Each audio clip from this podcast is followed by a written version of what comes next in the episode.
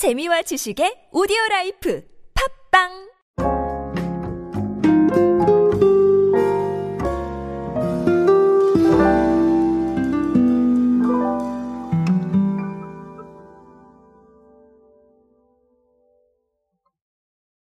여러분 민초파 혹은 민초단 이런 말 들어보셨습니까?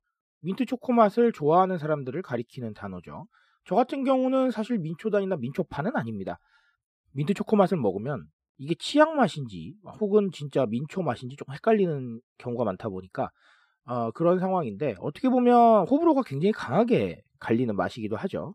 그래서 민트 초코가 치약 맛이냐 혹은 치약이 민트 초코 맛이냐 네, 이런 논쟁까지 벌어집니다.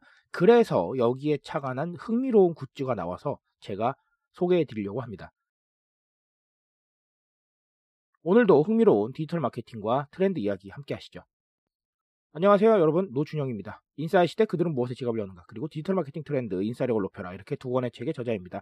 여러분들과 함께 소비 트렌드 그리고 대중문화 트렌드로 디지털 마케팅에 도움되는 상식들 전해드리고 있습니다.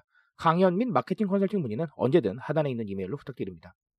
제가 방금 민트 초코가 치약 맛인가 혹은 치약이 민트 초코 맛인가 여기에 대한 논쟁이 있다라고 말씀을 드렸는데 그래서 total oral care 브랜드인 2080이 베스킨라빈스와 협업을 진행했습니다. 일명 2080 베스킨 라빈스 민초 치약 칫솔 세트입니다. 자, 이거는 어쨌든 간 애경 산업의 2080과 베스킨 라빈스의 컬래버레이션을 통해서 만들어졌는데 2080 민초 치약 그리고 민트와 초코의 배색을 적용한 칫솔과 케이스로 구성이 됐습니다.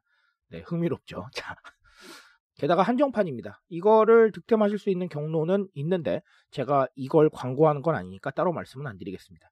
어쨌든 네, 여러 가지 이야기를 드릴 수 있을 것 같습니다. 그래도 오늘은 핵심적인 거 두 가지만 말씀을 드리자면 첫 번째는 취향 존중의 시대예요. 이 취향이 곧 홍보가 될 수 있다는 거 명심하셔야 됩니다. 과거에는 제가 항상 말씀드리지만 이 물결, 거대한 물결이라고 볼 수 있는 메가 트렌드에 집중을 했죠. 그러다 보니까 사람들이 가장 좋아하고 있는 것들에 많이 집중을 하는 편이 있었어요. 그래서 이게 특별히 화제거리가 될 만한 게 없었지만 이 취향은 어떻게 보면 메가 트렌드보다는 마이크로 트렌드에 가깝거든요. 그러다 보니까 이 사람들을 통해서 전해질 수 있는 강도는 메가 트렌드보다 조금 약할 수도 있겠지만 훨씬 더 SNS 친화력은 좋다는 걸 말씀드리고 싶어요. 마니아들이 존재하면 SNS를 통해서 굉장히 뜨거운 반응을 보낼 것이고 그리고 이 취향을 존중하는 사례 자체가 홍보 수단으로 쓰기도 상당히 좋다는 걸 인지하고 계셔야 됩니다. 결국은 새로운 시장에 반응을 하고 새로운 취향에 반응을 한다는 건 열려 있고 트렌드를 따라간다는 움직임이 되기 때문에 그런 상황에 대한 걸 우리가 밖으로 전한다면 충분한 홍보거리가 될 수 있다라는 겁니다. 그래서 이 취향을 좀 더 적극적으로 바라보세요. 우리에겐 좋은 홍보 수단이 될 수도 있고 또 새로운 신규 시장 개척의 원동력이 될 수도 있습니다. 그런 것들을 생각하는 게 결국은 우리에게 홍보에 있어서도 필요한 이야기들을 전해주고 또 지금의 취향 존중 시대를 살아가는 대중들과 소통할 수 있는 기회를 만들어주기도 합니다. 그러니까 취향이라는 단어에 집중을 하셔야 돼요. 자, 또 다른 하나는 펀슈머입니다. 제가 펀슈머 얘기들 많이 드리는데 사실 한정판 얘기를 드릴까 하다가 펀슈머 얘기를 조금 더 드리고 싶었어요.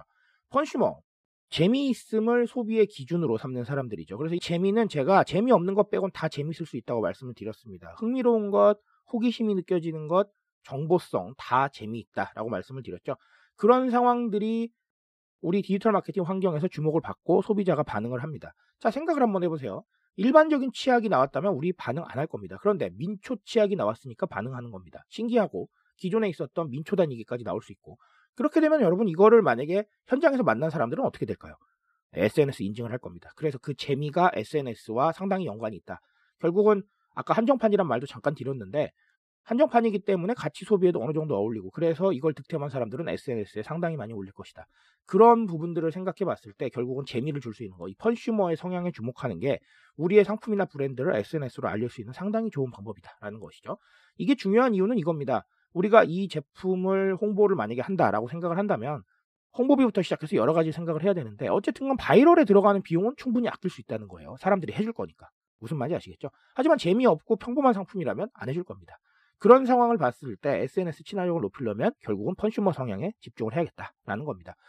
그래서 이 애경 산업과 베스킨 라빈스의 콜라보레이션 사례로는 첫 번째는 뭐였죠? 취향에 대한 집중. 네, 한번 생각을 해보시고 그리고 또 두 번째는 펀슈머 성향, SNS와 상당히 연관이 있다는 거 반드시 짚고 넘어가시기 바랍니다. 트렌드에 대한 이야기 제가 책임집니다. 그 책임감에서 열심히 뛰고 있으니까요. 공감해 주신다면 언제나 뜨거운 지식으로 보답드리겠습니다. 오늘도 인사되세요, 여러분. 감사합니다.